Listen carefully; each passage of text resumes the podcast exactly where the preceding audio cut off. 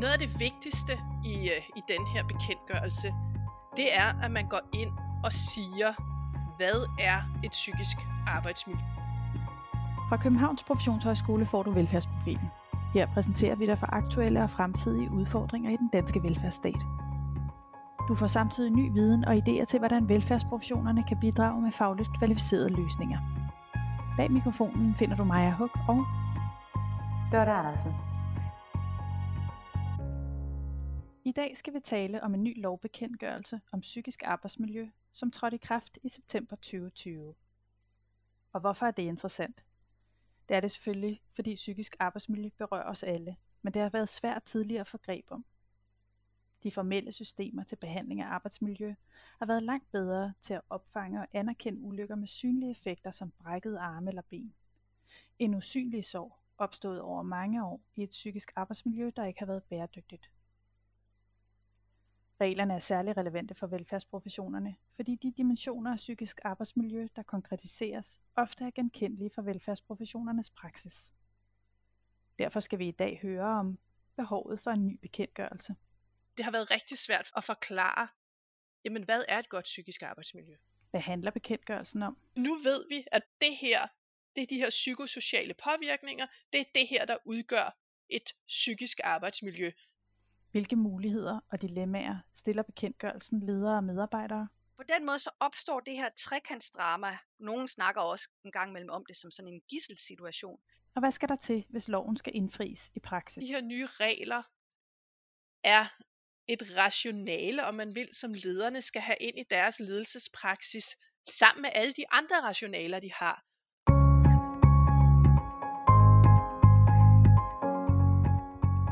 Inviteret lektor kan jur Mette Lange Lund Klit til at fortælle os om bekendtgørelsen, og docent Nana Katrine Våben til at folde betydningen for praksis ud.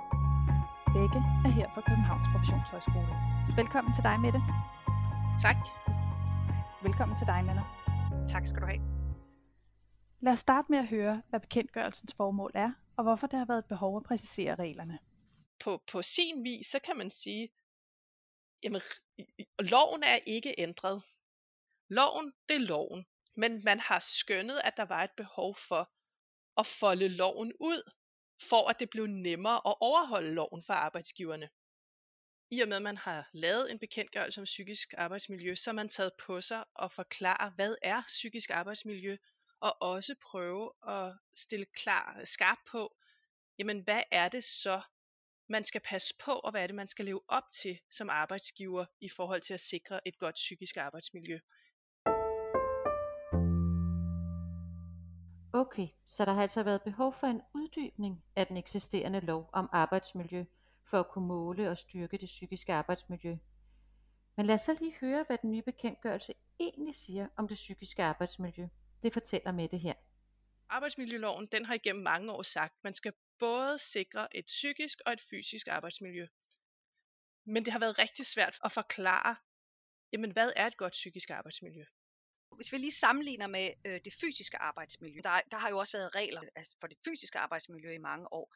Og det, der er årsagssammenhængende sådan lidt nemmere at få øje på. Altså man kan se, om den der skade, den er sket, da du faldt ned af en stige, øh, eller den her skade er sket, da du fik fingrene i pålægsmaskinen, som, øh, og så kan man sætte nogle afskærmninger op, eller nogle sikkerhedsliner, eller sørge for, at folk går med sikkerhedshjelm, hvis, det, hvis der er risiko for at få noget i hovedet.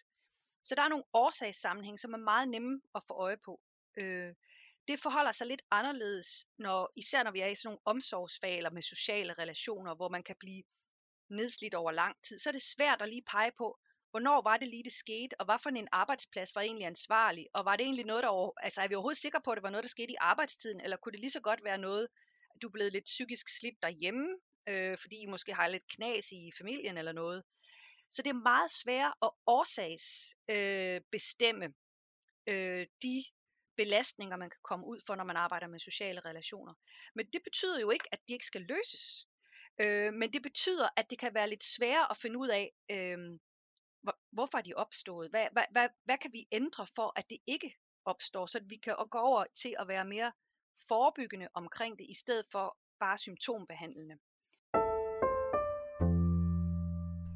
Bekendtgørelsen peger altså på tidspres og modstridende krav som vigtige dimensioner. Dertil peges der også på, at høje følelsesmæssige krav er en central komponent, der kan føre til psykiske belastningsreaktioner. Men hvilken betydning får den nye bekendtgørelse for medarbejderne? Det, der var retstilstanden, eller det, man kan sige, der var virkeligheden før ude på arbejdspladserne, det var, at man må, måske i virkeligheden skulle diskutere, jamen må man godt have et stort arbejdspres? Nu har man i virkeligheden sat lovkraft til at sige, prøv at høre, stort arbejdspres kan være problematisk. Og en bekendtgørelse, det er jo i virkeligheden en, man kan sige, en udlægning af lovens ord. Det, den er foldet ud i en bekendtgørelse. Nu ved vi, at på arbejdsmarkedet i Danmark, jamen så er det nu defineret, det her, det er de her psykosociale påvirkninger, det er det her, der udgør et psykisk arbejdsmiljø. Og det man har ligesom at gribe i, det er jo organiseringen, det er opgavetildelingen, det er tilrettelæggelsen af arbejdet, og det er jo det, der er nyt, at man ligesom får sagt, det her, det er det, vi forstår ved et psykisk arbejdsmiljø. I paragraf 7 i, øh, i den nye bekendtgørelse, der går man sådan lidt tæt på, hvad er det, der udgør et psykisk arbejdsmiljø. Og, øh, og de går ind og taler om de her påvirkninger af det psykiske arbejdsmiljø. Hvad er det, der samlet set kommer til at udgøre en medarbejders psykiske arbejdsmiljø? Og sætter ord på, jamen det er både den måde, arbejdet er planlagt og tilrettelagt, det er de organisatoriske forhold, som har betydning for, hvordan den ansatte skal arbejde. Det er arbejdets indhold, det er kravene til arbejdet, den måde arbejdet udføres på, og så er det faktisk også de sociale relationer i arbejdet. Det er en beskrivelse, vi ikke har haft øh, tidligere. Og, øhm, og det tænker jeg, det får, det, altså det får betydning, at man går ind og forholder sig til de her psykosociale påvirkninger i arbejdet. Jamen, det er det psykiske arbejdsmiljø, og det så gøres med, med lovkraft i virkeligheden. Den anden del, som er ny i forhold til det her med, at bekendtgørelsen går ind og, og sætter ord på og gør det skriftligt, det er, at de her arbejdet skal i alle led planlægges og tilrettelægges og udføres, så det er sikkerheds- og sundhedsmæssigt fuldt forsvarligt, både på kort og på lang sigt. Og jamen, det er i virkeligheden beskrevet her. Jamen, det er stort arbejdsmængde og tidspres, og der er det ledelsens ansvar at indrette det på en måde, så det ikke påvirker ens øh, psykiske helbred. Så er der også et, øh, noget nyt i forhold til, at de går ind og siger, jamen der må, man skal sikre og planlægge sig ud af, eller i hvert fald kompensere for, at der kan være uklare krav og modstridende krav i arbejdet. Og der går man ind og siger, jamen det er, at øh, og man kan i virkeligheden vente om at sige, jamen der skal være, det skal være tydeligt, som øh, hvad der er af krav, og, og det skal være tydeligt på en eller anden måde, om der er uforenelige krav. Det kan være krav til arbejdsopgaver, kvalitetsniveau, arbejdsfunktion, ansvarsområder, metoderne man gør det med, den rollefordeling man har, hvor meget tidsforbrug man har, tempoet og, og, og i virkeligheden alt det, som som udgør arbejdsmiljøet. Bekendtgørelsen udpeger altså tidspres og modstridende krav som vigtige dimensioner. Dertil peges det også på, at høje følelsesmæssige krav er centrale komponenter, der kan føre til psykiske belastningsreaktioner. Men hvilken betydning får den nye bekendtgørelse for medarbejderne? Nu får medarbejderen der måske står i krydspres, hvor borgeren har nogle forventninger med den tid, der er allokeret til det, eller de ressourcer, der er at gribe fat i, de, øh, det, det harmonerer ikke, så er det faktisk, altså, så, så, så, så, er det, så er det ledelsen har et problem, hvis det bliver anskueligt gjort, fordi det er arbejdsgiveren, der skal sikre et psykisk, øh, det psykiske arbejdsmiljø. På, på næsten alle velfærdsområder, så er der jo kontakt med borgere, og øh, ja, det er der vel i virkeligheden på dem alle sammen. Så er det i større og mindre grad afhængig af, hvilken funktion man har. Og, og der er man jo menneske hele vejen igennem. Og der er jo, for at man har det, man kalder relationer, og arbejder med medarbejdere med relationer, så vil der jo altid være nogle følelser på spil, også når man er professionel. Og hvis det kræver, at det man arbejder med, gør, at det, det trækker altså på medarbejderens, det kan være empati, og det kan være på medarbejderens sådan overskud, tålmodighed, afhængig af, og det, det, det tænker jeg mange i, i, i velfærdsprofessionerne øh, kan genkende, at man er selv enormt meget på spil, også selvom man er professionel. Og, og der skal man, og, og det er jo anerkendt, det, det kan blive så meget, at man faktisk bliver syg af det. Og for at sikre, at det ikke sker, jamen så skal man jo undersøge, hvor er vi henne i forhold til høje følelsesmæssige krav hos os. Og så skal man indrette sig op som arbejdsplads, og det vil sige, at arbejdsgiveren skal udøve sin ledelsesret, så man får taget højde for det og får indrettet sig på en måde, så påvirkning af de her høje følelsesmæssige krav, at den bliver minimeret eller håndteret på en måde, så medarbejderne har et sundt psykisk arbejdsmiljø. Hvis du for eksempel har nogle meget høje faglige standarder, men oplever, at, øh, at de er svære at have tid til at udøve, jamen så, så, så har du et sprog for, at du kan sige, jamen der er de her modsatrettede krav. Jeg oplever, at øh, der er en fordring på på min kompetence eller på mig ind i mit arbejde. Det kan være en folkeskolelærer, hvor der står sådan et hav af, af forældre, der vil, forventer en hel masse kommunikation for eksempel.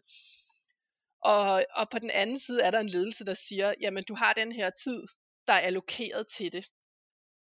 Og, og så, må man jo gå, så kan man jo gå ind og sige, hvis man kender de her regler. Det, jeg er ved og øh, jeg vil knække jeg kan ikke gøre det her inden for min arbejdstid. Så der er både tidspres, der er modsatrettet krav, og må ikke også man har følelserne lidt i spil i den situation. Og, øh, og så, kan, så er arbejdsgiveren jo forpligtet til at reagere.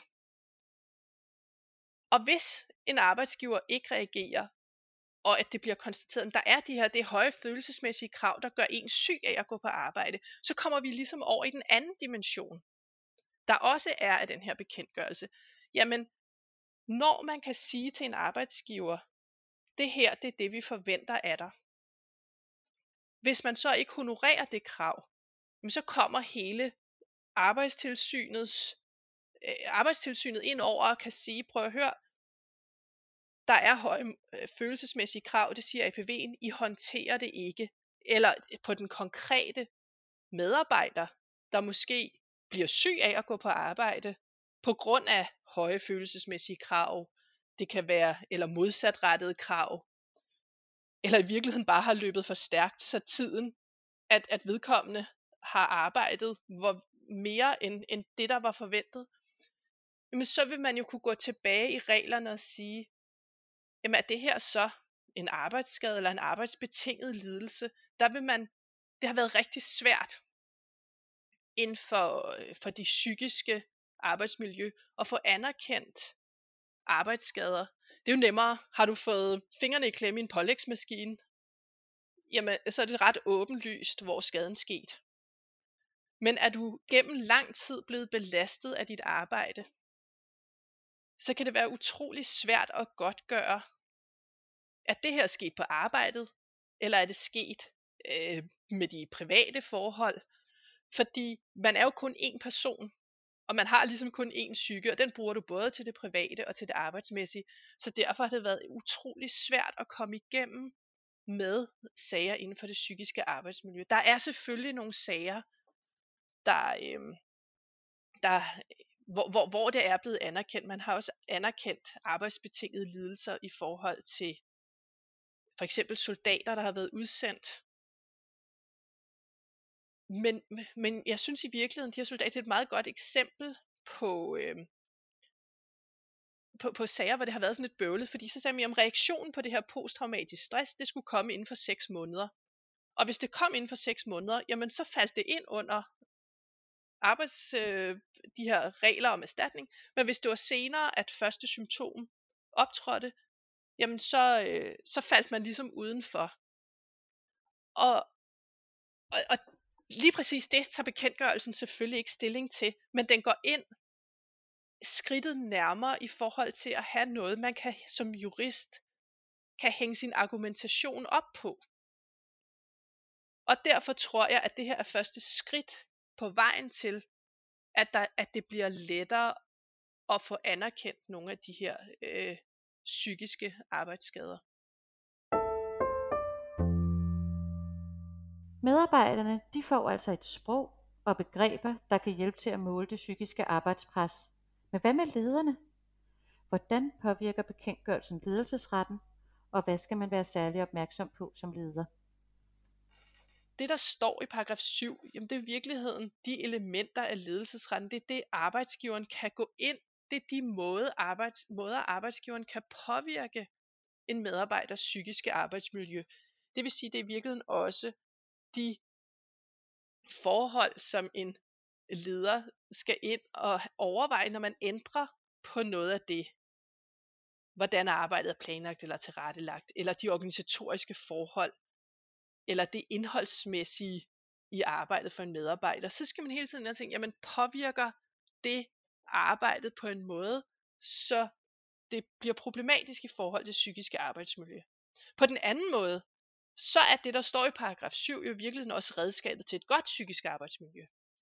Fordi hvis man oplever på en arbejdsplads, og det her det bonger lidt ud i forhold til, at medarbejderne oplever, at der er problemer, enten med, med de høje følelsesmæssige krav om kryds, altså for stort modsatrettet, for store modsatrettede krav i arbejdet, eller de simpelthen har et voldsomt tidspres, så de håndtag en arbejdsgiver har at skrue på. Det er jo de påvirkninger, der er beskrevet i paragraf 7, i forhold til, hvad er det, der påvirker et psykisk arbejdsmiljø, man siger, hvad er det, der udgør et psykisk arbejdsmiljø.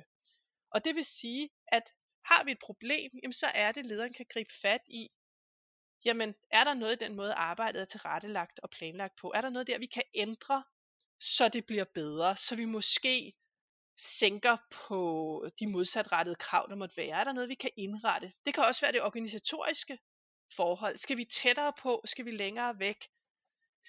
Hvilke faggrupper skal være sammen? Hvem er i hvilket team? Er der noget der, vi kan skrue på, så vi styrker arbejdsmiljøet? Jeg tænker, at de her nye regler er et rationale, om man vil, som lederne skal have ind i deres ledelsespraksis, sammen med alle de andre rationaler, de har, hvor de så har et blik for, jamen når jeg går den her vej med den her ledelsesform, eller giver, organiserer min afdeling på den her måde, så skal jeg have et blik for, at det kan have en effekt på det psykiske arbejdsmiljø, og så kan man jo sådan lidt sige, hvordan vaccinerer jeg så mod det i det ledelsessetup, jeg har. Den her nye bekendtgørelse den, den sætter jo nogle krav til kompetencer hos lederne, og de kompetencer, de har brug for, er jo mange af dem, de besidder i forvejen. Det er en viden om, hvordan organiserer du arbejdet, hvordan, hvordan leder du arbejdsmiljø. Og det er jo ikke, man går ikke og leder arbejdsmiljøet, men man leder sine medarbejdere på en måde, så det til gode ser de her aspekter af arbejdsmiljøet. Så, så mange kompetencerne har lederne efter, altså har de i forvejen, men, men det er jo viden om, hvordan medarbejdere reagerer på forskellige typer ledelse. Og viden om, hvilke medarbejdere man har. Hvad er det, der driver medarbejderne? Hvad motiverer medarbejderne? Og hvilke type medarbejdere, hvilke typer af ledelsesstrategier har forskellige risici ind i de her forskellige udfordringer, der er arbejdsmiljømæssigt. Der er rigtig mange arbejdspladser har jo haft et sprog og har talt psykisk arbejdsmiljø. De har talt om de høje følelsesmæssige krav. Men, men det har været til debat. Jamen, hvor er grænserne? Hvad er egentlig kravene? Nu er der sat ord på, jamen, hvis der er høje følelsesmæssige krav i arbejdet, så så det skal arbejdet tilrettelægges på en måde. Man skal indrette sig organisatorisk og med opgaverne og tildelingen om. Altså i virkeligheden skal ledelsesretten for arbejdsgiveren skal udøves på en måde, så man tager højde for de her ting. Man kan selvfølgelig ikke eliminere alt, der går hurtigt, og, og øh, det her, men man bliver nødt til at have et blik for det, tale for om det, og, og forsøge at minimere ulemperne ved det.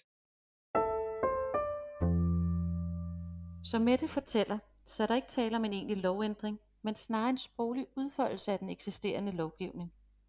Her fortæller hun, hvorfor den sproglige præcisering i bekendtgørelsen alligevel er så vigtig. I bekendtgørelsen, der får vi nogle ord på, hvad er psykisk arbejdsmiljø, og hvad er det, der kan være udfordringer. Når, når det er sprogligt gjort, som det er i bekendtgørelsen, så betyder det, at man skal så skal man jo undersøge det. Det skal integreres i de APV-spørgsmål, vi øh, får. Det vil sige, at der også bliver mulighed for nationalt at følge op på, og inden for de forskellige brancher, jamen, er høje følelsesmæssige krav et problem her? Der vil simpelthen komme data på det.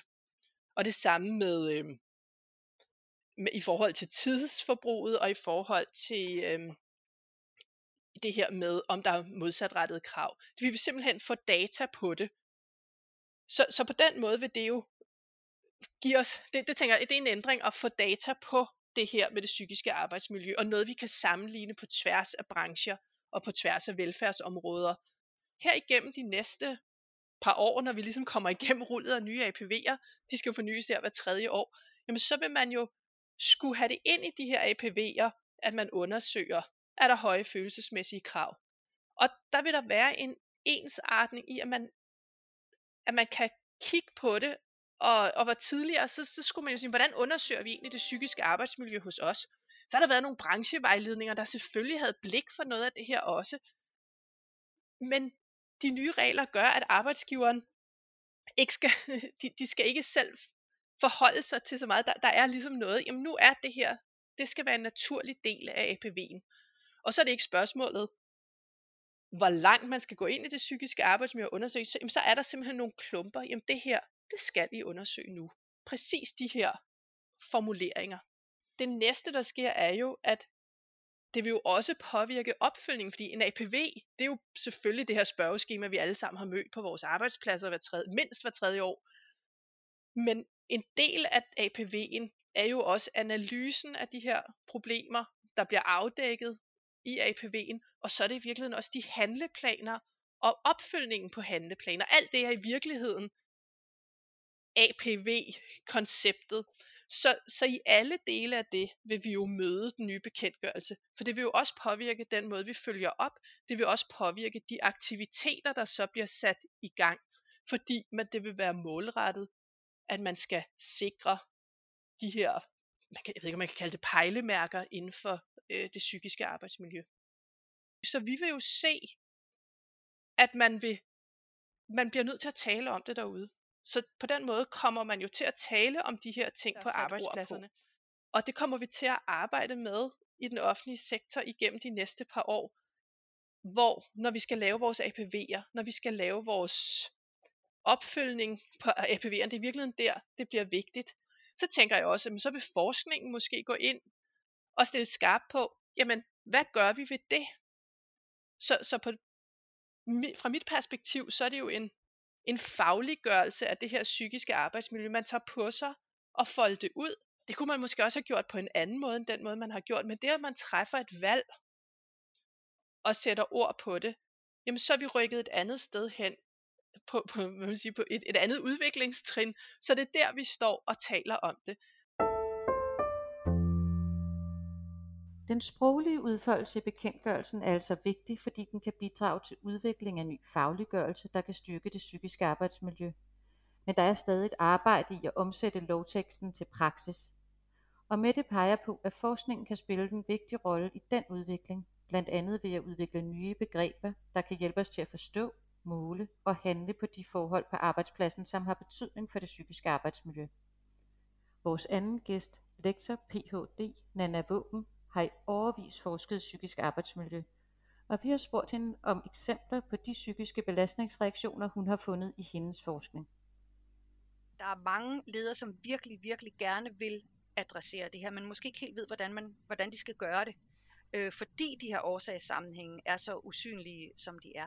Altså de fleste ledere i den offentlige sektor ved jo godt, hvornår, eller at deres øh, personale er presset. De ved også godt, cirka, hvad det, altså hvornår noget kommer til at øh, blive en problemstilling, der kan opleves som endnu en opgave oven i alle de andre. Så, så de fleste ledere har jo fingeren på pulsen i forhold til, hvordan deres medarbejdere har det. Men det er ikke sikkert, at de har løsningerne. Øh, og netop fordi, at de her årsagssammenhænge er så svære at få øje på inden for det psykiske arbejdsmiljøfelt, så tror jeg, at vi i de kommende år kommer til at skulle sætte forskningsmæssigt fokus på nogle af de her ting, for at få afdækket nogle af de her forhold sammen med øh, ledere og medarbejdere i den offentlige sektor. For jeg tror faktisk, at alle er interesseret i at få nogle af de her problemstillinger belyst, sådan så vi kan få dem løst. Det er også noget af det, jeg ser som, som, som vores opgave, hvis vi skal forske i det her felt. Det er at finde ud af, hvor koncentrerer de her problemstillinger sig henne, Hvordan kommer de til udtryk? Kan vi se nogle af de der årsagssammenhænge, som er sværere at få øje på i det psykiske arbejdsmiljø end i det fysiske? Og kan vi være med til at, at, at, øh, at synliggøre det, sådan så der kan blive fundet løsninger på de problemstillinger, vi ser? Det juridiske sprog øh, tydeliggør jo, at det er en forpligtelse og, og sikre det her psykiske arbejdsmiljø, men det siger ikke meget om, hvordan man så gør det. Øhm, hvilket jo nok er det, som lederne allerhelst vil have svar på, kunne jeg forestille mig. Øhm, og det, det, det, det, det kræver nok nogle andre ord. Altså på den måde kan man sige, at det juridiske med, at det, det er inden for det her med arbejdspres og krydspres og øh, psykisk, eller hvad hedder det, følelsesmæssigt belastende arbejde osv. osv. Øh, det er fint nok at få det øh, kategoriseret, men vi skal have, nogle, vi skal have nogle, noget, øh, noget sprog og nogle begreber for, hvad det er, man kan komme ud for, når man, altså, så, så vi kan få ord på de årsagssammenhænge, øh, og så vi kan få anerkendt de øhm, øh, belastende situationer, man kan stå i, også hvis man er inden for nogle af de her omsorgsfag, som kan være psykisk belastende, og ikke bare ikke fysisk belastende på. Så på den måde synes jeg både, der kan være nogle begreber, som gør, at vi kan tale om problemerne ude på de enkelte arbejdspladser, men der kan også være noget, man kan holde øje med, og det er noget af det, som jeg håber, at vi kan være med til at synliggøre, sådan så øh, ledere ude på de enkelte arbejdspladser selv og sammen med sit personale kan være med til at spotte, hvor ligger problemerne hos os, hvis vi altså har den her slags problemer. Øh, og det kan være netop øh, ord altså som for det her med som moralsk stress, hvor man som medarbejder står i en situation, hvor man egentlig godt ved, hvad der er det rigtige at gøre, men føler sig forhindret i at gøre det. Øh, hvis der kommer øh, kendskab til den her type situationer og, og, og en bevidsthed om, at det her er noget, der findes og er, er et problem, så kan man bedre adressere det. Øh, et andet eksempel kunne være sådan noget som omsorgstræthed, som også er noget, vi ser inden for især de her, øh, ja selvfølgelig omsorgsrelaterede øh, velfærdsprofessioner, hvor man synes, man giver og giver og rummer og rummer. Øhm, og øh, og på en eller anden måde kan det føre til en eller anden form for udmattelse. Det er også et eksempel på en øh, form for belastning, som ikke sker sådan med et knips øh, eller ved en bestemt event, men som er noget, der vokser øh, over tid. Øh, noget af det, vi også selv har fokus på i vores øh, forskningsprojekt øh, om samvittigheden øh, med på arbejde, øh, det er øh, de situationer, hvor medarbejderne bliver så presset, så de bliver begynder at arbejde udenom systemerne. Øh, og det kan man se på mange forskellige måder. Øh, inden for hospitalsvæsenet kan det være, hvis man begynder at rende rundt med en øh, notesbog i brystlommen, fordi man ikke kan få de elektroniske patient, patientjournaler til at virke. Øh, I øh, undervisningen kan det måske være, at man øh, begynder at, at arbejde uden om Aula, fordi at øh, der er nogle forældre, man ikke kan få fat i, så er man nødt til at lave en Facebook-gruppe i stedet for. Øh, altså så på den måde kan man sige, at øh, ofte er medarbejdere jo ret opfindsomme i forhold til at lave det, man kalder workarounds. Og det er, når man arbejder udenom systemerne, for faktisk, øh, ikke for at komme lettere om med sit arbejde, men faktisk for at gøre det ordentligt, fordi man ikke synes, man kan, at man kan komme til at gøre det, man synes, man burde, øh, på den måde, som ligger i øh, procedurerne, eller koncepterne, eller systemerne. Og når så medarbejdere begynder at arbejde udenom systemerne, så har vi i hvert fald en indikator på, at der er et eller andet her, der ikke fungerer, som vi måske skulle få kigget nærmere på. Mette har allerede fortalt om de formelle rettigheder og pligter, der følger med bekendtgørelsen, og Nana har beskrevet nogle af de belastningstyper, der kan følge af et udfordrende psykisk arbejdsmiljø. Så der er altså nu både en bekendtgørelse og forskning, der støtter udviklingen af et sundt psykisk arbejdsmiljø. Men lovgivning og forskning gør det ikke alene. Her fortæller Mette og Nana om nogle af de øvrige barriere, der hæmmer det psykisk sunde arbejdsmiljø. Men når man taler om øh, for eksempel modsatrettede krav eller stort arbejdspres, så, øhm, så er det selvfølgelig ord, der skal fortolkes. Det er også svært at adskille de her tre dimensioner fuldstændig, fordi om du har tid til det, det afhænger jo også af, hvor kompleks er opgaven, og er der modsatte rettede krav i opgaven. Så på den måde er det jo ikke sådan, man kan sige, at det her det handler kun om tid, eller det her handler kun om modsatrettede krav, eller de høje følelsesmæssige krav, der er i arbejdet, fordi det kan jo være, at nogle gange kan, kan frekvensen af, de her, af den her oplevelse af høje følelsesmæssige krav, der kan der jo godt være et tidsmæssigt aspekt, ligesom jeg kan godt håndtere de her opgaver, jeg skal bare ikke have tre om dagen, fem dage om ugen, og så skal jeg samle op administrativt i weekenden. Men der, der skal man jo have en dialog omkring det her, fordi hvad er den faglige standard egentlig? Er det medarbejderen, der definerer den? Er det arbejdsgiveren, eller sker den i en dialog? Og måske også med borgerne. Hvem formidler til borgerne, at det her er den faglige standard? Og er det en faglig standard, den der det så ender med? Er det en medarbejderen kan være i? At der er jo mange elementer af det her, og det tager juren jo som sådan ikke stilling til. Det juren siger, det er, er der modsatrettet krav, så er det i hovedessensen, så kan det udgøre et arbejdsmiljøproblem i forhold til det psykiske arbejdsmiljø, og er der problemer i forhold til det psykiske arbejdsmiljø, så er det arbejdsgiverens ansvar at sikre det. Nu er det blevet mere tydeligt, hvad, øh, hvad det er, man er forpligtet til som arbejdsgiver. Men jeg tror også, der vil være rigtig mange ledere, der tænker ved sig selv, hvordan hulen indfrier jeg det her? Hvordan omsætter jeg det? Hvad kan jeg gøre for at sikre mig, at vi lever op til de her øh, krav? Så jeg tror, der vil være en masse ledere, som vil øh, tænke virkelig meget over, hvad det er, de kan gøre øh, i deres daglige praksis for at sikre sig, at de lever op til lovens bogstav. De offentlige ledere, de har jo rigtig mange bundlinjer, som det nogle gange øh, bliver formuleret. Ikke? De, det handler ikke bare om at få plus øh, på, på kontoen. Øh, det handler om rigtig mange ting. Øh, og det er også derfor, at, øh, at nogle gange så er de offentlige ledere virkelig på en svær opgave, altså næsten dobbeltbind. Hvis vi tager skolelederne så, som eksempel, ikke? altså på den ene side, så har de nogle meget stramme budgetter, som de får stillet, dem skal du holde dig indenfor, og på den anden side, så har de øh, i de her år en, en, en voksende udgift, en, faktisk en lidt vildt voksende udgift i forhold til øh, børn med særlige behov. Øhm, og det er et lovkrav, at man skal tilbyde skoletilbud, der passer til eller matcher børnenes behov. Så, øh, så står øh, skolelederne der og tænker, Nå, men enten så kan jeg jo øh, bryde budgettet, så får jeg kommunen på nakken, eller også så kan jeg bryde loven, og det er heller ikke så godt. Øh, eller også så kan jeg tage nogle ressourcer fra normalområdet. Det tror jeg lige at gøre. Øhm, det vil jeg også gøre, hvis jeg var skoleleder. Så på den måde står de lidt altså, med en virkelig svær opgave i forhold til at balancere de her ting i forhold til hinanden. Øhm, så derfor er der, altså der, selvfølgelig kan man gøre noget på sin lokale skole eller i sin lokale øh, øh, daginstitution, eller hvad det nu er for en institution, man er ansat på som leder. Men noget af det er også at bære problemstillingerne de rette steder hen. Fordi især hvis vi snakker i den offentlige sektor, i velfærdsprofessionerne, som det er det, jeg har beskæftiget mig mest med, øh, der vil lederne typisk oppefra i deres organisation for at vide, at det er et vilkår, vi kun har de her ressourcer. Så du må ligesom holde dig inden for det her budget. Det er, hvad vi har at gøre med. Og samtidig så står de også over for øh, nogle medarbejdere, som, øh, når du snakker om det der med arbejdspres, som øh, er øh, hårdt belastet i forhold til arbejdspres, og, øh, og som måske også nogle gange, og det er der, hvor det psykiske arbejdsmiljø jo kommer ind i billedet, synes, at de bliver nødt til at gå på kompromis men nogle af de øh, begrundelser, de havde for overhovedet at træde ind i det fag. Hvis man spørger øh, lærere og sygeplejersker og jordmøder og pædagoger og socialrådgiver osv., hvorfor de valgte at træde ind i det erhverv, de trådte ind i, så er det jo fordi, de gerne vil gøre øh, en vigtig og god forskel i øh, nogle borgers liv.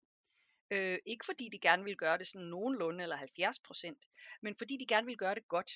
Og hvis de så kommer ud øh, i en hverdag og oplever, at de bliver nødt til at gå på kompromis med selve den grund, der var til, at de trådte ind i faget, så er det, der begynder at komme sådan nogle refleksioner om, skal jeg så egentlig stadigvæk være i det her fag? Hvem er det, jeg er ved at blive til? Øh, hvad for en slags menneske er det egentlig lige, jeg er, og har jeg lyst til at være sådan en? Øhm, og har jeg overhovedet lyst til at have det på den her måde? Så kommer de her næsten altså identitetsovervejelser, identitetskriser, eller man kan sige næsten eksistentielle overvejelser, fordi at man begynder at få nogle overvejelser om, at jeg så egentlig et ordentligt menneske? Og det har også noget at gøre med, at de mennesker, der går på arbejde i den her type erhverv, de har jo samvittigheden med sig. Den kan man ikke bare sådan lige slukke for, øh, når man går på arbejde. Så selvom man måske øh, længere oppe i organisationen synes, at øh, nu bliver vi altså nødt til at skrue ned for ressourceforbruget, så vi bliver nødt til ligesom at forklare borgerne, at de bliver nødt til at sænke deres forventninger, så er det lettere sagt end gjort øh, for de øh, frontmedarbejdere, der faktisk står ansigt til ansigt med de her borgere. Øhm, og vi så det i hvert fald, øh, da øh, Pia Bøvat og Rikke Pedersen og jeg lavede vores øh, forskning om, om lærere, der kunne vi se, at allerede når lærerstuderende melder sig ind på uddannelsen, så har de et klart øh, billede af, hvem det er, de gerne vil gøre en forskel for, og det er deres kommende elever. Øh, og den øh, indstilling bliver de sådan set ved med at have hele vejen gennem øh, uddannelsen. Så deres forhold til arbejdsgiveren er faktisk slet ikke noget, der er en motivationsdrivkraft. Øh, og det vil sige, når de så kommer ud på skolerne og oplever, at de bliver nødt til at gå på kompromis med lige præcis det, de gerne vil gøre over for eleverne, så er det, der opstår den her identitetskrise, eller måske i virkeligheden lige frem den her eksistentielle krise, hvor de så slet ikke kan se sig selv i øjnene, eller genkende sig selv i det, som deres arbejde handler om. Så derfor er det faktisk, øhm, det er ikke bare et forhold mellem en arbejdsgiver og en arbejdstager. Det er et, op, et forhold mellem en arbejdsgiver, en arbejdstager og nogle borgere. Øhm, fordi hvis arbejdsgiveren for eksempel siger, øh, nu bliver I nødt til at arbejde lidt mere effektivt, og det er jo vigtigt, at vi øh, formår at lave øh, mere skole for færre penge, så kan lærerne måske godt have lyst til at sige, om hvis det er på den måde, klaveret spiller, så går jeg altså også hjem klokken 4, og så er det slut med at forberede sig om aftenen. Men det kan de så alligevel ikke rigtig få sig selv til. Fordi at så kommer det jo til at gå ud over eleverne, og det var sådan set ikke dem, de ville ramme. Så på den måde så opstår det her trekantsdrama. Nogen snakker også en gang imellem om det som sådan en gisselsituation, øhm, hvor, øh, hvor, hvor lærerne faktisk lidt er fanget øh, mellem øh, noget, de får at vide i en, øh, en arbejdsgiverrelation, og så, øh, så noget, de har lyst til at gøre over for deres, øh, for deres elever. Og den del af det kan man jo ikke bare slukke for. Man kan jo ikke bare sige, nu skal I lære, at, øh, at, at, øh, at I ikke kan efterkomme alt det, I gerne vil over for jeres liv. Nu må I skrue ned for, for, for ambitionsniveauet. Fordi hvis man gør det, så gør man det dels til et individuelt anlæggende. Du må selv rode med det med den samvittighed. Og dels så risikerer man jo også at miste de her medarbejdere. Og er der nogen, vi mangler i vores øh, øh, velfærdssamfund fremover, så er det jo lige præcis de her velfærdsprofessionelle, så dem skal vi faktisk passe lidt på, ikke at miste. Øhm, og endelig så øh, kan man sige, hvis ikke man mister dem ved, at, øh, at de øh, siger op eller finder at øh, skifter branche eller noget, så kan man miste øh, hele den øh, motivation og den drivkraft, der er i, at man gerne vil gøre en forskel. Hele den her public service motivation. Nu har vi talt en del om de psykiske belastninger, der kan opstå på en arbejdsplads, og som kan ende med at blive så belastende, at det fører til arbejdsskade. Men heldigvis er der jo også forhold, der kan bidrage til et sundt arbejdsmiljø og til arbejdsglæde. Her fortæller Nana om noget af det, der motiverer velfærdsprofessionelle til at gå på arbejde der er jo også mange velfærdsprofessionelle, som er vildt glade for deres arbejde, og det skal man lige huske at have med. Altså at når, øh, nu har vi snakket meget om det, det psykiske arbejdsmiljø på den, den negative måde, når det, når det går ondt, men øh, det psykiske arbejdsmiljø er jo også, øh, lige præcis inden for de her velfærdsprofessioner, er der jo også en kæmpe kilde til arbejdsglæde, som, er, som jo er, når det lykkes at gøre den her positive forskel for de der elever, eller for de gamle mennesker, eller for øh, nogle mennesker med handicap, eller hvem det nu er, man har, man, øh, ens arbejde retter sig mod. Det er jo en kæmpe kilde til glæde, og derfor så ser vi også hos rigtig mange velfærdsprofessionelle et sådan meget ambivalent forhold til sit arbejde. Man på den ene side elsker det, og på den anden side hader det. Øh, på den ene side elsker selve øh, det, som arbejdet går ud på, det som medarbejderne selv oplever som kerneopgaven. Øh, og på den anden side hader det, når det ikke lykkes af den ene eller den anden grund. Øh, fordi noget står i vejen, eller fordi der er for travlt. Øh. Så i virkeligheden tror jeg, at det handler meget om at tage den her public service motivation rigtig alvorligt og betragte den som en, en go, et gode og en, en ressource, øh, som vi skal værne om, øh, og som vi skal sørge for kan komme til udfoldelse. Øhm, og så må vi indrette organiseringerne efter det. Så på den måde øh, kunne man måske godt, øh, i stedet for at se det som et problem, at, øh, at øh, velfærdsprofessionelle har deres samvittighed med på arbejde, og at de er public service motiveret, at man faktisk prøver at se også det som et vilkår. Så man ikke bare siger, at, at det er dem, der skal skrue på ambitionerne, men at, øh, at det måske i virkeligheden er lige så meget et vilkår, som de økonomiske vilkår er det. Man kan jo ikke bare beslutte, at, øh, at medarbejderne skal holde op med at føle samvittighed, når de går på arbejde. Det, var, altså, det vil vi jo nok som borgere heller ikke rigtig bryde os om, vel? Altså, vi vil helst ikke bryde os om, at vores øh, forældre blev pladset på et plejehjem, hvor, hvor, hvor, øh, hvor hvad hedder det, plejehjemspersonalet øh, ikke havde deres samvittighed med på arbejde, eller vores børn blev passet i en daginstitution, øh, hvor, hvor det samme var tilfældet. Så på den måde vil vi jo som borgere gerne have, at, at, øh, at medarbejderne har, også har et moralsk kompas med sig, eller har en samvittighed, der gør, at de reagerer, hvis noget er galt. Og altså, hvis man prøver at slukke for den her samvittighed, for det sker jo faktisk, øh, at, at, at, øh, at medarbejdere i et forsøg på ligesom at overleve, øh, at de så altså, prøver at gøre sig kyniske, og prøver at sige, at det er ikke mit anlæggende, det er ikke mit bord, at, øh, at der er nogen, der ligesom kommer i klemme på det her. Og mens vi rider på den positive bølge, så skal vi da også lige høre om Nannas håb og forventninger til effekten af bekendtgørelsen om psykisk arbejdsmiljø, og hvad der skal til for, at bekendtgørelsens intentioner indfries. Jeg håber, kommer en, øh, en større bevidsthed om de her problemstillinger, og en større villighed til at indrette organiseringerne efter øh, problemstillingerne frem for omvendt, og for, frem for at tro, man kan beslutte dem bort tit, når vi snakker om indsatser, så, så bliver der ligesom puttet noget oven i det andet. Eller det her med psykisk arbejdsmiljø kommer ligesom til at køre i sådan et parallelt spor, der for sig selv, så det ikke forstyrrer arbejdet. Øh, og så har vi øh, dem, der organiserer arbejdet og foretager sig det vigtige, og så har vi nogen, der sidder over i HR og gør et eller andet, altså nogle trivselsindsatser, sådan så medarbejderne også har det lidt godt. Øh, de to ting er nødt til at blive, blive forenet, fordi de hænger sammen. Og det kræver, at man er villig til at kigge på de eksisterende organiseringer. Så man ikke bare ligesom putter en ordning eller en indsats oven på alt det, der foregår i forvejen. Øh, øh, omorganiseringer er jo noget, vi alle sammen er rigtig, rigtig trætte af. Øhm, men, øh, og, og derfor skal man heller ikke, altså det skal være virkelig, virkelig velovervejet. Men man er bare også nødt til at erkende, at de måder, vi organiserer vores arbejde på, har betydning for de sociale relationer, der kan udfolde sig. Ja, hvis, vi, hvis vi tager øh, situationen der med, med øh, moralsk stress, som kan være en af de ting, som er, er øh, som præger den, øh, det psykiske arbejdsmiljø i en negativ retning for, for mange medarbejdere, øhm, så kan der jo være flere grunde til, at man føler sig forhindret i at gøre det, man synes, der er det rigtige. At øh, leve op til alle de krav, man synes, man skal leve op til. Øhm, det kan være altså, øh, pædagogen, der ikke kan være hos alle de børn, der har behov for vedkommende på samme tid. Det kan være læreren, der skal vælge mellem, om de vil hjælpe med at løse en konflikt her i frikvarteret, eller om de vil nå at forberede sig til den time, de skal op til lige om lidt. Øhm, hvor medarbejderne havner i en situation, hvor de faktisk ikke skal vælge, om de vil svigte, men hvem de vil svigte.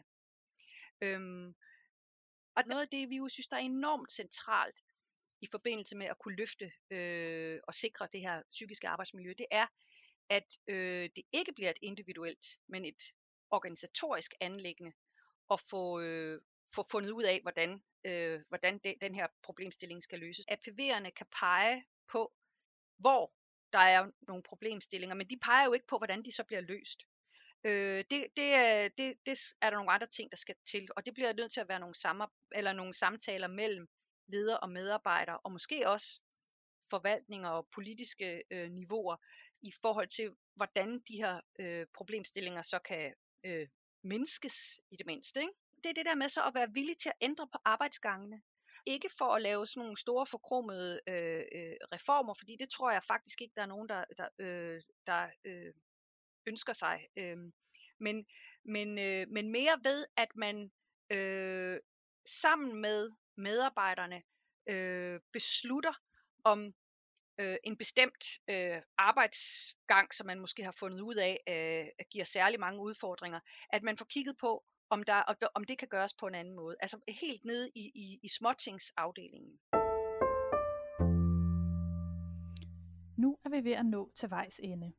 Men til allersidst har vi bedt Nana dele sine bedste råd til, hvordan man kan arbejde med et sundt psykisk arbejdsmiljø det er jo svært at sige præcis, hvad man skal gøre ved det her, og det er også noget af det, vi gerne vil, vil øh, forske i over tid, og forhåbentlig komme med nogle klare svar på i løbet af årene. Men hvis man alligevel skal våge pelsen, så vil jeg sige, at det er et rigtig godt første skridt, at man overhovedet anerkender, at de her problemer findes, øh, og at det ikke er bare nogen, man kan beslutte væk. Det andet råd, det er, at vi skal have udviklet et sprog for det. Det er fint, at vi har fået et juridisk øh, eller retligt sprog, som siger, at det her det er en forpligtelse, som øh, arbejdsgiverne har. Men vi har også brug for et sprog, der gør, at man kan lokalisere problemerne ude på de enkelte arbejdspladser, ude i de enkelte brancher. At man kan genkende moralsk stress, genkende øh, for eksempel, øh, hvad hedder det, øh, øh, omsorgstræthed. Øh, at man bliver opmærksomme på de her workarounds, som måske kunne indikere, at der er et eller andet, der ikke fungerer. Det tredje er, at, at, at der også skal være en villighed til at ændre på de eksisterende organiseringer, hvis man kan se, at de skaber den her type problemer. Hvis man kan se, at de er årsag til workarounds, så skal vi faktisk have kigget på det, der er årsagen til de her workarounds, eller årsagen til den her moralske stress. Og det sidste, det er, at når øh, lederne ude øh, i institutionerne ikke kan løse problemerne selv, og det vil der ofte være, også går jeg ud fra eksempler på, hvor de ikke kan løse det selv, at vi så kan være med til at løfte problemerne op på det ledelsesmæssige niveau, eller det politiske niveau, hvor man faktisk kan finde løsningen på det. Maja, der er måske ikke så mange af lytterne, der ved det her, men du har jo faktisk været min leder for år tilbage. Så fra sådan et lederperspektiv, hvad tænker du så, der er af muligheder eller barriere i den her nye bekendtgørelse om det psykiske arbejdsmiljø? Jamen, jeg synes egentlig, det er meget godt det her med at få sat nogle begreber på. Både dem, som ligger i bekendtgørelsen, øh, som giver så nogle forskellige dimensioner, som man kan bruge som et dialogredskab, tror jeg, mellem ledere og medarbejdere. Men jeg synes faktisk også, det var rigtig interessant at høre nogle af Nannas øh, begreber, omkring omsorgstræthed, omkring øh, øh, workarounds og moralsk stress og sådan. Det tænker jeg faktisk også er nogle begreber, der, der kunne bruges som et supplement til de her øh, bekendtgørelsesdimensioner i en dialog mellem ledere og medarbejdere. Men tror du, når man det er jo stadig et komplekst felt det her med, som Nana beskriver, at øh, de velfærdsprofessionelle, de også ofte har sådan nogle meget høje indre ambitioner i forhold til de borgere, de skal arbejde med. Er der noget i arbejdsmiljøloven eller bekendtgørelsen, som kan hjælpe lederen til at, at lette noget af det her pres, tror du? Jeg tror i hvert fald, som de jo begge to har været inde på, det giver et fælles sprog. Og det er super vigtigt, at man kan begynde at tale om, når vi kigger på de her tre dimensioner. Som de også sagde, det kunne være nogle andre dimensioner, men nu har vi valgt de her dimensioner. Så lad os kigge på det i fællesskab. Det tror jeg godt kan bruges til noget. Øh, men hvad fik du øje på, Lotte? Du, du har jo været tillidsrepræsentant i mange år.